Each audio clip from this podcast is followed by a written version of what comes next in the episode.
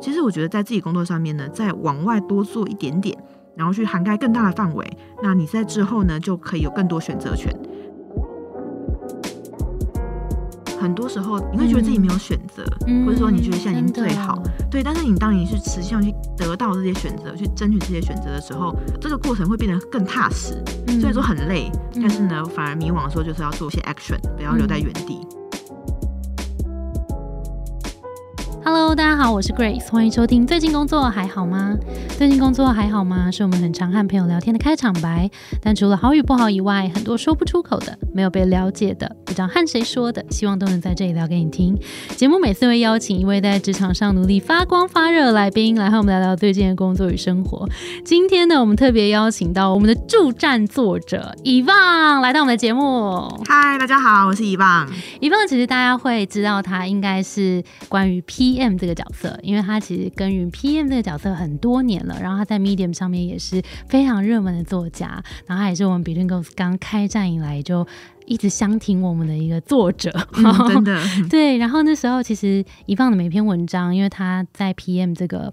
呃，琢磨很深了，然后有换过不同的 function，然后其实对于呃 project、product 跟 marketing，其实这几个不同的领域，然后做过软体啊、硬体啊，各种不同的呃新创跟大公司其实都待过，所以他有非常丰富的经历。我们今天这一期就特别邀请到遗忘，很久不见的遗忘，来 来跟我们好好聊聊 PM 这个职务类别到底这里面包含了些什么，需要什么样的能力？我们今天好好来聊一聊。好，那再次欢迎遗忘，请遗忘。跟我们简单的自我介绍一下。呃，我在这个 PM 的这个工作的这个资历啊，大概有十几年了。嗯，那大家比较听过的公司，像是华硕啊，或者刷皮啊这些公司呢，我之前都曾经当过产品经理。那我也担任过外商或是新创这边的产品经理。然后软体、硬体这边的确都做过。对对，那很期待等下可以跟 Grace 这边再好好聊一聊不同的 PM 的工作内容是什么。好诶，那我们先来聊，呃，你因为你待过新创，待过大公司软硬体啊，你觉得在这些不同的产业间的转换，你觉得最关键的是什么？我第一份工作是在新创，然后呢，在这个这个新创公司当中呢，我印象比较深刻，就是我在担任 PM 的第二年。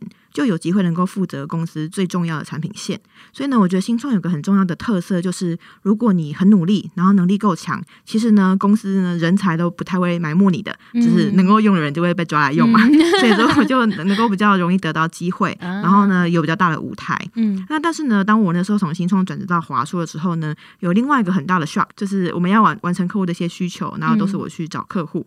那但是当我到华硕之后呢，变成就是像。呃，联发科啊的什么什么总啊，啊什么什么李啊来找我，我就说哇哇，受宠若惊。呃，一开始都是觉得说哇，感觉好像换了一个大公司，然后自己的那个眼界也变更广了，然后得到的那个资源啊、资讯就变更多了。对，不过过了一段时间之后，你会发现他们其实是。是在跟你的名片说话，在跟你的公司说话，不在跟你。对，在办公室就比较像是一个窗口，一个螺丝钉，然后比较难去做比较多的决策。所以我那个时候其实也经过一些适应，就是毕竟之前是在新创里面，就是很多事情都可以自己做决定啊，然后很多事情有主导权。对，所以到了大公司之后呢，也在找出自己可以在组织当中发挥自己影响力的方法。OK，所以真的蛮不一样的，对不对？嗯，其实很多人都问我说：“ 那你会推荐去大公司还是小公司？”我自己会觉得说，如果你是很很冲，愿意去赌一些风险，然后呢，你看到这个小公司它的产业是发展快速的，那可以进去努力一下，因为只要这个产业在发展，你要跳到大公司都会有机会。嗯，对。那如果这个产业本身就已经是比较小，或是正在后退的，然后你又在里面是小公司，那很容易就会被时代给淹没。对，所以我觉得是要选产业，然后。再看自己比较喜欢的是比较安全感，但是可能呃成长速度比较慢的环境，还是说你愿意去挑战更大的风险，然后带来更大的升迁的机会？OK，好。那虽然说你也写过非常多文章在讲 PM，还是可不可以简单跟我们的听众讲一下 PM 可能可以分成哪些种呢？嗯，啊，产品经理可以分成两种，一种是专案经理，我们叫他 Project Manager；一种叫做产品经理，我们叫他 Product Manager。那在以台湾，呃，即使他们在求在求财的时候呢，虽然是产品经理，但是你去看他们的这个工作这个 JD 内容当中，如果他讲到比较多是时程控管啊、资源控管，那就比较偏向是专案经理。硬体公司的话呢，他比较常会想要找的是专案经理。那你要做的事情呢，就是要把资源运用到最好，然后呢，在时间当中把你的这个产品给 deliver 出来。那如果你的工作是比较偏产品经理的话，你会看看到这里面会写说，比如说你可能要去做呃界面的设计，你要去了解使用者需求，要去定义这个优先顺序，甚至你可能要去排一些产品计划等等。那这一块就比较偏向是产品经理的工作。那它的重点呢，反而是你要抓对客户的需要，然后你要找到这个市场能够去接受的这个破口，然后让产品呢可以带来成长。嗯，听起来产品经理比较难。嗯，是比较 会这么说吗？我觉得还是要看规模，因为一般刚成为产品经理的角色，他们可能负责的还是比较小的功能，所以你可能不需要从零到一创造出一个全新的功能。对对对，那以如果以专业经理来看的话，嗯，虽然说一个专案呢，你能够。知道了这个事情，或是你要去控管时程，可能一开始规划的时候会确定很多，但是当你负责的专案越来越大，你可能会要负责的不确不确定性，或者说你要去搞定的人就会差很多。你要搞定老板啊，搞定就是对方的老板啊，这些东西都特别困难，所以我觉得是能力需要的地方是不太一样的。哦，那我们来聊聊这些能力好了，就是以专案型的有没有特别需要什么样的能力，然后产品型的需要什么样的能力？嗯，我觉得，呃，如果真的要要分的话，有点一个像是理性脑，一个像感性脑。哦，真的，OK，好酷。对，像专案经理，他可能需要的是非常严谨，然后去。呃，做出这样子规划，做出一个规划，他可能要先预见当中这个地方可能哪边会有风险，那这个风险可能来自于人，某个人他需要搞定他，可能来自于说，呃，这个市场有些变化，他还没有抓抓牢，所以说他可能会要去做一些 Plan B 之类的规划，所以他需要非常严谨、非常理性，然后中间的球都不能掉。但是如果呃你是一个产品经理的话呢，你需要有一些 open mind 去听你的使用者的想法，然后呢去从中当中发现一些。呃，我们叫洞察，这个就有点难讲。就是你会有一个感觉说，哎，这个东西也许可以帮他解决问题。嗯，不过你还是需要一些理性脑，就是你可能会需要去找过往的产品数据，或者说你可能要从比较呃量化这边的分析去了解说，哎，你现在找到这个问题，它是不是有价值去解决？它是不是能够带来就是大部分客户的满意跟公司的成长？你要去平衡这些东西。OK，所以呃，就是它需要一个比较综合的能力。嗯，那你自己是从？专案经理开始呢，还是你就是直接从产品开始？我是从专案经理开始，然后那时候是负责公司里面就是要去搞定客户的，算是代工的专案。嗯，所以说那时候需求是很确定的，就是客户提出来。但是呢，呃，做专经理也是有些难搞的地方，比如说因为对方是客户，他们会有很多的要求。那你既不能够得罪客户，但是你又不可能让他无限的去发散，所以呢，我觉得专案经理的我们叫做利害关系人管理的这个能力很重要。对，你要去了解他的目标是什么，然后你要提出一个可以满足他的目标，但是你的公司又不会呃要花很多资源才能够满足的那个中间那个平衡点，其实还蛮重要。嗯嗯嗯，OK，那你是怎么从 Project Manager 转换到 Product Manager？呃，我自己是在做 PM 这个角色当中呢，我自己得到很大的成就感。然后我觉得，呃，除了把这个专案控好之外呢，我对产品也很好奇。那我也很喜欢去呃提出一个我觉得不错的方案给我的客户。那这些都会需要对产品的了解。所以说，我在呃接这个专案一段时间之后呢，我就变成公司最了解产品的人。对，那正好那时候就是主产品线的 PM 要离职。那所以公司就是一一眼望去，觉得哎，最接近这个角色的人就是我，所以我才是会觉得说，新创公司其实你只要呃能够被看到，到就是有机会的时候，你实际上很容易会能够转得过去。这是在你第一份工作的时候吗？对，第一份工作。哇，你所以你第一份等于是在内部直接从专案转到产品了。对，其实我在呃，我一开始也是从行销转成专案。哦，哎，这中间的转换。是怎么样啊？其实我是在毕业的时候呢，就想要当产品经理，但是那时候根本就找不到相关的工作。哦，对，因为我是财经系毕业，然后也没有技术背景，也没有任何的资历，所以说那时候就是找的蛮辛苦。那作为一个菜鸟，我也知道自己也没有什么好争的。但我好奇，那时候为什么会想要做产品经理？那时候的资讯就是哪里来的？我是读财经系，但是呢，我大学的时候就是就已经是觉得我不想走财经，所以我就修了很多其他系的课哦，然后就修了一堂课叫做高科技创业与营运。我们那堂课就是要创业，就是要写一个 BP。那我在那个当中就觉得哇，原来做个产品，然后科技也是这个样子，然后就觉得很好玩。OK OK，所以就进到第一个公司了。嗯，好，那我们来聊聊刚刚的那个转换，从 marketing 到 project 到 product。嗯，我觉得我很幸运，是第一份工作遇到很好的 mentor，他是一个很严格，然后很凶，很要求，对，就是 S 姐。先跟大家讲一下，那个 S 姐应该不是大家会认识的、那哦，不是江湖人称对不是不是，要划分一下，因为我我想很多听众应该也会认识江湖人称 S 姐，但是先稍微区分一下是另外一位 S 姐。对对对对对，我都叫 S 姐，就是算是很幸运吧。第一份工作就遇到这样子的人，那我也写成一篇文章。，对，就是那一篇文章，我才知道 S 姐这号人物，真的，她是一个可以谈判的人，然后她也会呃教我们要去争取自己想要的东西。所以呢，我一开始在进公司的时候呢，其实就已经在跟老板在谈说，其实我想要当 PM，然后他就说，那如果你进来当行销，那表现的好的话，你一年之后可以转 PM。我大概就是做一年，然后累积一些资历之后，那我就的确真的去谈了这件事情，然后就转成功了。哇，对，那 S 姐教我很多东西啊，就是她会。他会教我们去把自己的价值给凸显出来，然后去思考自己跟未来这个职务的连接是什么。对，比如说我是做行销，但是在做行销，比如说我们要办一些展览，这些展览当中呢，我都需要去了解呃这个产品的卖点是什么，我要跟工程师去协调，说到时候我们要怎么样做 demo，然后我要跟业务去讨论说我们要怎么样获取这个名单，怎么样转化。其实我觉得在自己工作上面呢，再往外多做一点点。然后去涵盖更大的范围，那你在之后呢就可以有更多选择权。那当你要去争取呃做专案经理的工作的时候，我就可以用呃，其实我也熟悉产品啊，那我也可以跟工程师协作啊，我也可以跟业务协作啊，这几个点出发，然后呢去有点像是在。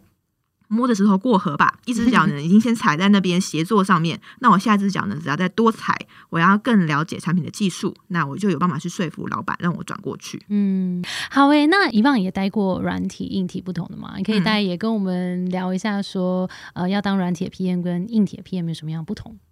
呃，软体呢，它是一个很有弹性的一个架构，所以说，呃，像我们在软体开发的过程当中，我们还会说要做敏捷开发呀，然后可能一两个版一两一两个礼拜就能够出一个版本，然后可以做一些优化更新。但是硬体它的开发时程是很长的，嗯而且呢，它中间的投入是很贵的。比如说，我们要做一个硬体的这个，你一台笔电，你这个外壳很漂亮，但你这个外壳是要呃开模，那个模可能就要好几十万、好几百万。对，所以中间的这个决策就会变得非常的谨慎。你要先确保你这拳打出去是真的有中，才能够才能够开始做。对，所以软体可以有很多真的真的，所以呃，硬体公司一般它的那个管控是很严格，所以我我也会觉得说，硬体公司其实比较需要是专案管理的能力。它不需要你超级有创意，哦但它需要你很严谨，然后中间球不要掉。比如说这个壳出了之后就是有问题，那你可能就是很大的成本就掉了。那你可能这个 schedule 没控好，圣诞节那个档期没到，你就完蛋了，对，就是就不用卖了，对啊。所以说，其实这个这个严谨的控管能力，硬体公司的 PM 特别的需要。嗯，OK，那你在做产品这么多的经验里面，可以各跟我们分享一个你可能失败的案例，然后跟一个成功的案例。呃，失败的案例是我在第一份新创公司，然后那时候我已经算是资深 PM，那那时候公司要去开发一个全新的产品线，我们就说这个产品线，我们叫它经历了一个 D 三的诅咒。所谓 D 三呢，就是呃，在那个电玩界有个很有名的游戏叫做 D two 暗黑破坏王，这种工程师跟我说的，我才知道它是一个很成功的产品。那所以它的下一代呢，就是背负了更高的期待。对，那我那时候新产品也是这样子。这个产品整整做了两年都做不出来，天，就是期待太高了。其实那个第三也是第三，它整个 delay 了十年 才才才 出。对，所以我们第一个错误就是我们没有用敏捷的方法去想这件事情。我们想要完成很多人的需求，很多人的心愿。其实我觉得这跟做人好像也差不多。对，对，就什么都想要满足，然后就开发很久。做出来之后呢，虽然我们这些客户他们的需要都满足，但是你并没有很清楚知道他们会不会为那些需要付钱。啊，所以它最后就变成一个叫好不叫座，大家都说哎、很赞很赞，但啊太贵了，我不想买。哦，因为其实我们开发时程也下去，就变成它的投入成本很高，所以可对能价钱降不下来。没错没错，所以嗯最后就卖不好。那所以其实我也在想，一个 PM 到底怎么样定义它的产品成功还是失败？就是很多 PM 会追求使用者体验啊，这个产品很有创意啊，但是如果它不卖，对我来说，我觉得它就不是成功的产品。嗯，对啊对，也要有市场验证，真的真的 OK，那成功的呢？我想要延续这个这个故事，然后我在之后我去了一间瑞典厂商做产品行销，它是一个就是监控摄影机的硬体的龙头。我那时候要做的是管理它的软体，针对你的目标用户，然后呢去包装一个能够卖给他、能够满足他需求的一个方案出来给他。呃，那间瑞典厂商它是这个监控产业的龙头，嗯，所以它的硬体卖的非常成功，但是软体就。就很糟糕，就是卖不起来，嗯所以才会找我去。嗯，所以那时候我就觉得超难卖，业务也觉得不想带。我那时候也是想到我在第一份工作的经验，怎么样能够找到适合的通路，然后打给适合的人。所以我那时候是借用了我们的硬体的优势，我把软体跟硬体绑在一起。所以你只要跟我们一家买，那我们就整套帮你做到好。我觉得算是包装这个产品的定位，然后把软硬体做很好的整合之后，嗯连续两年的销售都是翻倍吧。哇，那你怎么发现这个切入点的？就把软硬整合。我觉得是我打开了产品经理的视野，就是我在新创公司，我满脑子想的都是我的产品跟我的使用者需求，但是呢，我反而是在华硕我学到了硬体的通路，我在 Access 学到了软硬整合的通路怎么铺出去。哦对，然后我才会想到说，诶，原来我在思考产品的时候，我要去思考我的客群是怎么样接触到这个资讯，我的通路商，我中间的这个代理商等等，他们的需求是什么？那我要去满足他们的期待，或者说我去消除他们的疑虑。嗯，对，所以我觉得比较像是一个思维拉高一个层级，嗯然后更全面去看这个产品跟它整个销售的版图，嗯，突然开窍的感觉，我觉得蛮神奇的。哦 OK，对我觉得很棒哎。现在以棒这个例子就是很棒的跨领域呈现了，因为从过去软体的一些经验，它可能很细腻的会知道使用者的需求，怎么去把它挖掘出来，然后跟我的功能的关系。嗯但进到硬体之后，可以看到更全面这些通路怎么布进去，嗯然后这整个生产线，嗯那怎么样把这个软体跟硬体销售嘛？所以其实这个东西就是在不同的公司、你的产业里面都会发现，你可以带着走的能力。其实我觉得这就是跨领域的能力。嗯，真的，这些都是累积啦，然后在当下你可能不会发现。对，然后你到下一次用出来的时候，发现、哇，原来我会了。对对对，就突然通了这样子。那嗯你是怎么进到下一个是就是电商了吗对之后 Access 之后就是去 Shopee 对。？OK，你怎么会怎么会进到电商的领域了呢？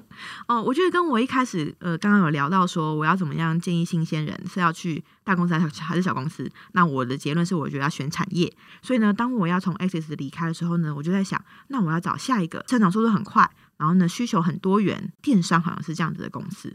其实也还蛮因缘际会，就是有猎头找我，然后就去争取这样子的工作，这样子。OK，那你实际进去发现它跟你过去的经验有什么相同不同的地方？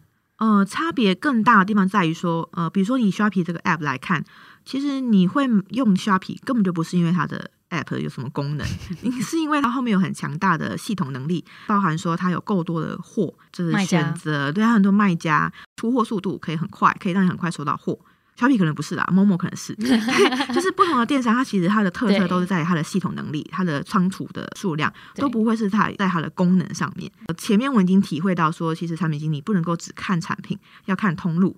那我到了电商这样的领域呢，我学到的是产品经理不能够只看产品跟通路，你还要看的是营运。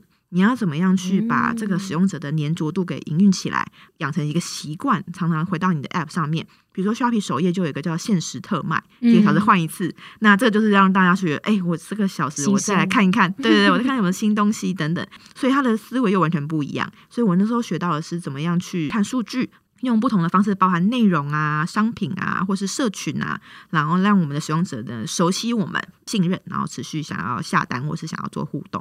嗯嗯，OK。那你还记得你在虾皮的时候有没有一些有趣的功能的开发，或者是在你任内完成的？你觉得有趣的专案？有趣哦！我是在虾皮是负责金流，所以说你现在在虾皮，哦对对，如果有看到分期付款呢，那是我负责；哦有看到接口支付，那是我负责。啊，OK OK，嗯酷，对主要是这样子。然后呃，有一些比较呃，我就是很多有趣的 cultural shock 吧，比如说我们要做一个简单的功能是发消币的时间点，这听起来是个很简单的东西，就是我到底是要他呃收到货之后立刻给他刷币，还是说一个时间后确定他不会退货，我再给他刷币？对，那我就呃为了这个营运的方便，我就说我们应该等他久一点，然后确定他不会再退货等等，我再发刷币，免得到到时候还要追回很麻烦。那那时候我老板是麦肯锡出来，他就非常非常要求数据，然后做出有 critical thinking，就是他会一直挑战你。嗯然后他就跟我说，刷币呢，它就是一个营运上面一个很重要的让他持续下单的一个功能。嗯，你越早发给他，他就越早下次使用，他就会一直回来购买。嗯那你现在把它拉长一个月后，他根本就忘记他的这个刷币，他有这个回馈，哦，然后你这个回馈的这个效果就起不来，嗯所以我才会觉得这是一个呃，到互联网公司，或是说到这种电商领域，一直要持续思考很多方，就是你到底是想要营运，还是你想要买家开心，还是你想要卖家开心等等的这种不同的多方的需要，这样。OK，酷哎，这是一个有趣的故事哎，真的你帮我分享，我是很震撼的。好，那所以你在这些不同的产业里面，呃，软体啊、硬体啊、电商，然后后来为什么会到了商业思维学院呢？我觉得这要从我一个 side project 开始，呃，就是我在 Access 的时候啊，因为我要很常出差，那我就很多闲暇时间，我就想说，哎，我来写文章好了。那其实一开始也是因为 Between Goals 有邀稿，然后我发现，哎，我还蛮会写文章，没错，流量很多的，真的。然后我那我开始还不知道，那时候就是出差的时候觉得，哎，闲闲的就开始写一些 Medium 的文章，然后分享 PM 啊，或者是一些呃产业分析等等的，也因此认识很多网友。嗯，所以那时候就认识了 GP，然后在呃怀第二胎。准备待产的时候，我又觉得他闲闲没事做了，哎，那我来约网友吃饭好了。我就去找了 GP 一起吃饭，他分享了非常多，他想要推广商业思维啊，比如说他想要做日更，然后呢，他希望每天可以帮大家去建立一点商业思维，然后去累积这样子。然后我听了就觉得，哇，他这个人好理想哦，然后有很大的愿景，然后就很棒。但是我又想说，日更真的可以吗？也太累了吧。然后我就跟他讲说，哎，要不然我跟你一起写好了，就自己跳入了坑当中，自己挖的。对对对，我想说那时候我要生小孩应该会蛮闲的吧？到底为什么会这样想？为什么会这样想？到底为什么？所以那时候就加入，然后就开始跟呃 GP，然后还有另外一个伙伴叫 KT 一起来写文章，希望能够介绍像商业思维当中的财务啊、策略管理等等的这些面向给。给我们的学员这样子是那时候开始的，然后对一开始也只是先兼职写，然后最后觉得说就是同学越多，然后也很有很多期待，有很多想做的事情，所以现在就全职加入这样。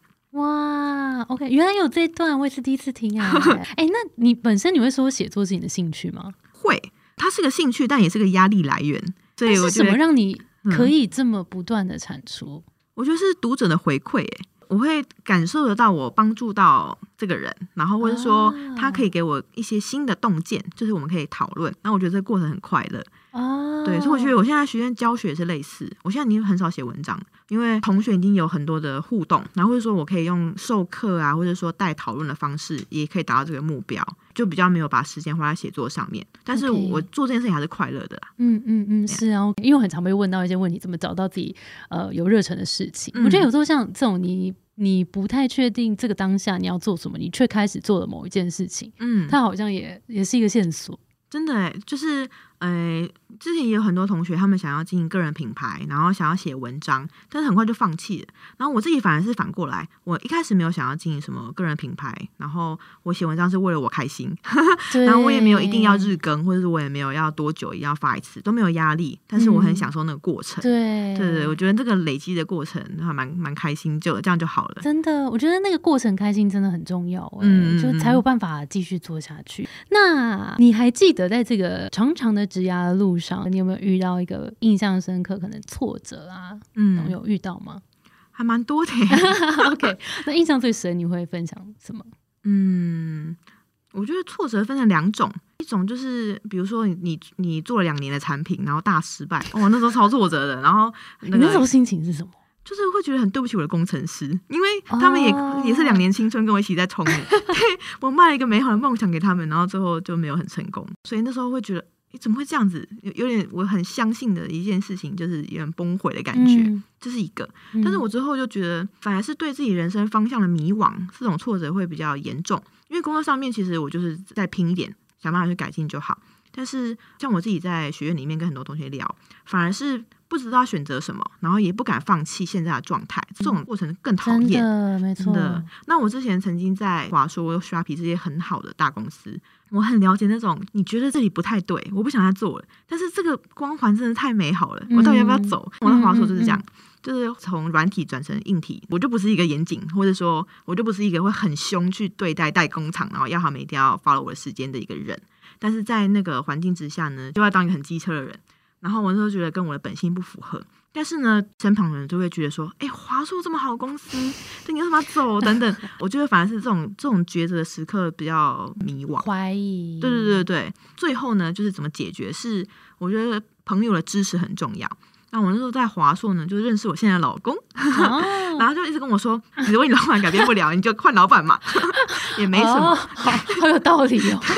对啊，然后他就一直跟我说，难道你觉得你在外面找不到更好的吗？我说对，你觉得？然后他就说你就去找啊，你找找看。然后我最后还真的找到了这个 Six。那当我要去 Shopee 的时候也是一样，就是我会觉得说，我已经当了北亚的这个行销经理，已经很高了，我这个年纪，那我真的要放弃一切去一个新的领域吗？嗯我那时候也会担心说，哎，会不会薪水更低？但是也是朋友吧，就很支持我，他们就是说，哎，不然你就去谈谈看啊。那我谈了之后，还真的待遇又更好。嗯，对，所以我之后也会常常跟我们学院的同学聊，就是第一个就是说，很多时候你的这个迷惘啊，在于你并没有看清楚你有多少选择，你会觉得自己没有选择，嗯或者说你觉得现在已经最好，对。但是你当你是实际上去得到这些选择，去争取这些选择的时候，这个过程会变得更踏实。嗯虽然说很累，嗯然后会可能会有很多被拒绝的时候，但是呢，反而迷惘的时候就是要做做一些 action，不要留在嗯原地。我觉得这是一个超级务实跟超级棒的分享。就当我们迷惘的时候，困在一个地方的时候，很多时候你刚刚点出来，就是我们可能会觉得我们没有选择，嗯但其实在这个没有选择的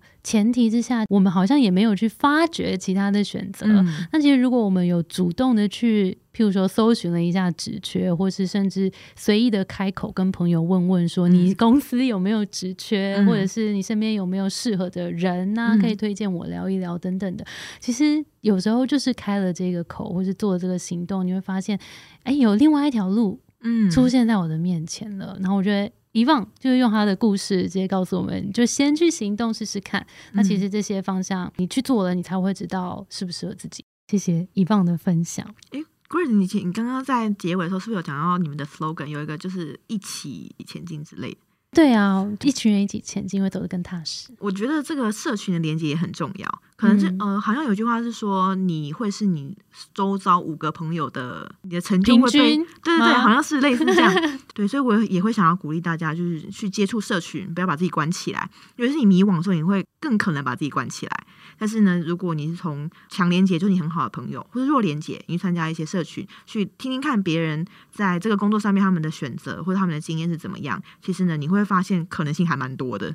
真的，哎、嗯。这个我真的要回应一下，因为我们这里，呃，我们也是一个社群嘛，然后嗯其实大家有时候来到这边也是在工作的转职或是迷惘的阶段，嗯。他们有时候来参加完工作坊，他们的回馈是可能老师这边给的系统方法有帮忙，但其实旁边的同学可能是他讲了一句话，嗯。或是他给了一个不同的观点，其实就点开了你本来没有看到的那一个那个角度，嗯，所以有时候看到大家呃不同的观点之外，跟大家不同的人一起学习，我觉得那个动力也是更强。嗯，真的。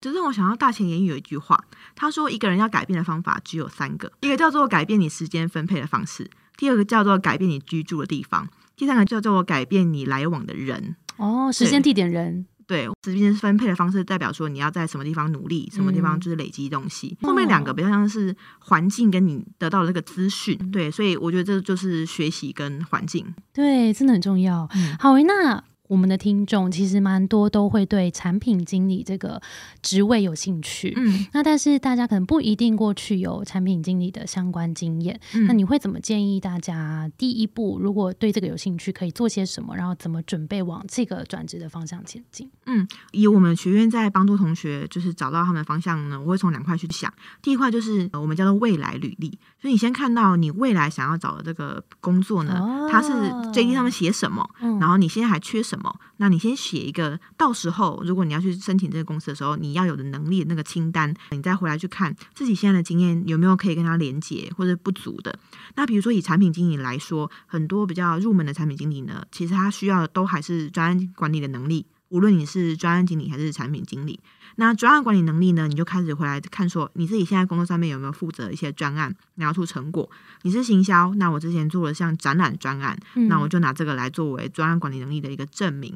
那如果你现在工作上面都没有相关的这个经验的话，那正好你就知道你会需要这样子的经历。你可能要自己做 side project，或者公司当中如果有类似的这个机会的话，你要去争取当这个负责人。嗯，所以你要以终为始，然后回来去看你还需要累积什么，或者说你已经有什么牌，那你可以把它再组合一下，就可以端出一道菜这样子。嗯嗯嗯，蛮重要。从未来看我的目标，嗯然后再去对照过去，嗯能够怎么把它串联起来。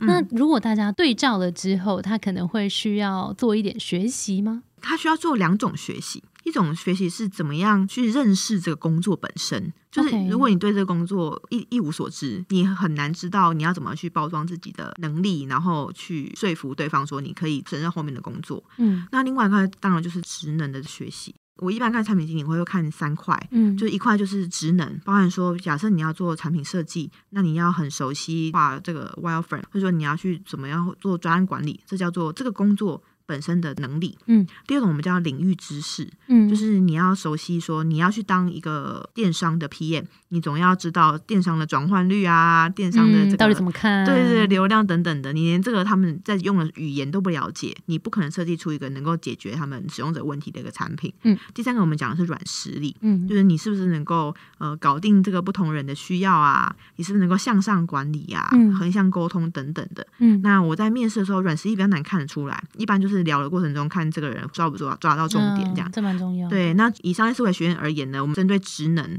我们就会有所谓产品经理学程啊，或是你要去做行销，我们会有一些数据化营运的学程，或者说嗯 BD 或者 BD 的怎么样去看商机管理等等的学程。嗯然后针对领域知识呢，我们在商业思维百科里面会有一个系统化的方法，让同学知道说我要怎么认识一间公司。比如说哦，我要怎么知道它的竞争者是谁？然后呢，它的供应商是谁？它在产业中这个地位是什么？然后商业模式是什么？等等，对这个公司有初步的了解。那你要怎么样在你的角色当中去帮助公司去赚钱？嗯那软实力呢？学院也有很多，像是怎么样去做谈判沟通，怎么样培养解决问题的能力等等的。好完整哦，真的就是软硬，然后职能这些都有。OK，对其实我有看了一下呃商业思维学院的课，嗯其实真的超级多，它只是一个图书馆，然后真的你想要上什么样的课都可以直接调阅出来。嗯还蛮适合这种，就是接下来想要转职成 PM 的人。嗯那这里面其实像刚刚提到的产品经理的学程就可以嗯优先上，嗯会让你先知道说，这个我要转职之前，我先了解 PM 他。真的在干嘛？嗯然后它嗯里面可能在每个产业会有一些不同的区隔，嗯那这些区隔我我可以现在先做一些什么样子的努力，跟这些能力怎么累积，其实在这里面都有讲。所以大家如果有兴趣的话，可以到节目资讯栏去看看。嗯，我们学院现在五千多个同学里面，差不多两千多个是产品经理，哦学院最多的产品经理，对啊，对所以也可以进来找到其他的 PM 一起交流。哦，对，我觉得这个也超重要。就刚刚讲的，跟很强的人一起学习成长，因为成长的更快。嗯我觉得这很棒。好，那以棒觉得从过去菜鸟 PM，然后到现在是资深 PM，这中间最大的转变是什么？总结的话，应该是全貌观。就像我刚刚说，一开始我可能只看需求，然后想要做一些很好的功能，然后之后慢慢在思考通路，然后呢再思考营运。所以说我看的范围越来越广。然后呢，我也会比较从工资怎么样去获利，加上满足使用者需求这几个比较平衡的角度去看。然后甚至在后面呢，我其实我是在商业思维学院里面更了解，就是很细节的一些操作，同学的心理啊、反应啊，跟我们企业自己的价值观，我们应该要怎么样去平衡。所以我觉得是一个慢慢慢慢把这个整个拼图给拼凑起来，然后可以思考的更全面的过程。嗯嗯嗯。那你觉得这个是可以怎么样慢慢累积吗？一个是你要先知道自己不知道什么，所以这说好难啊！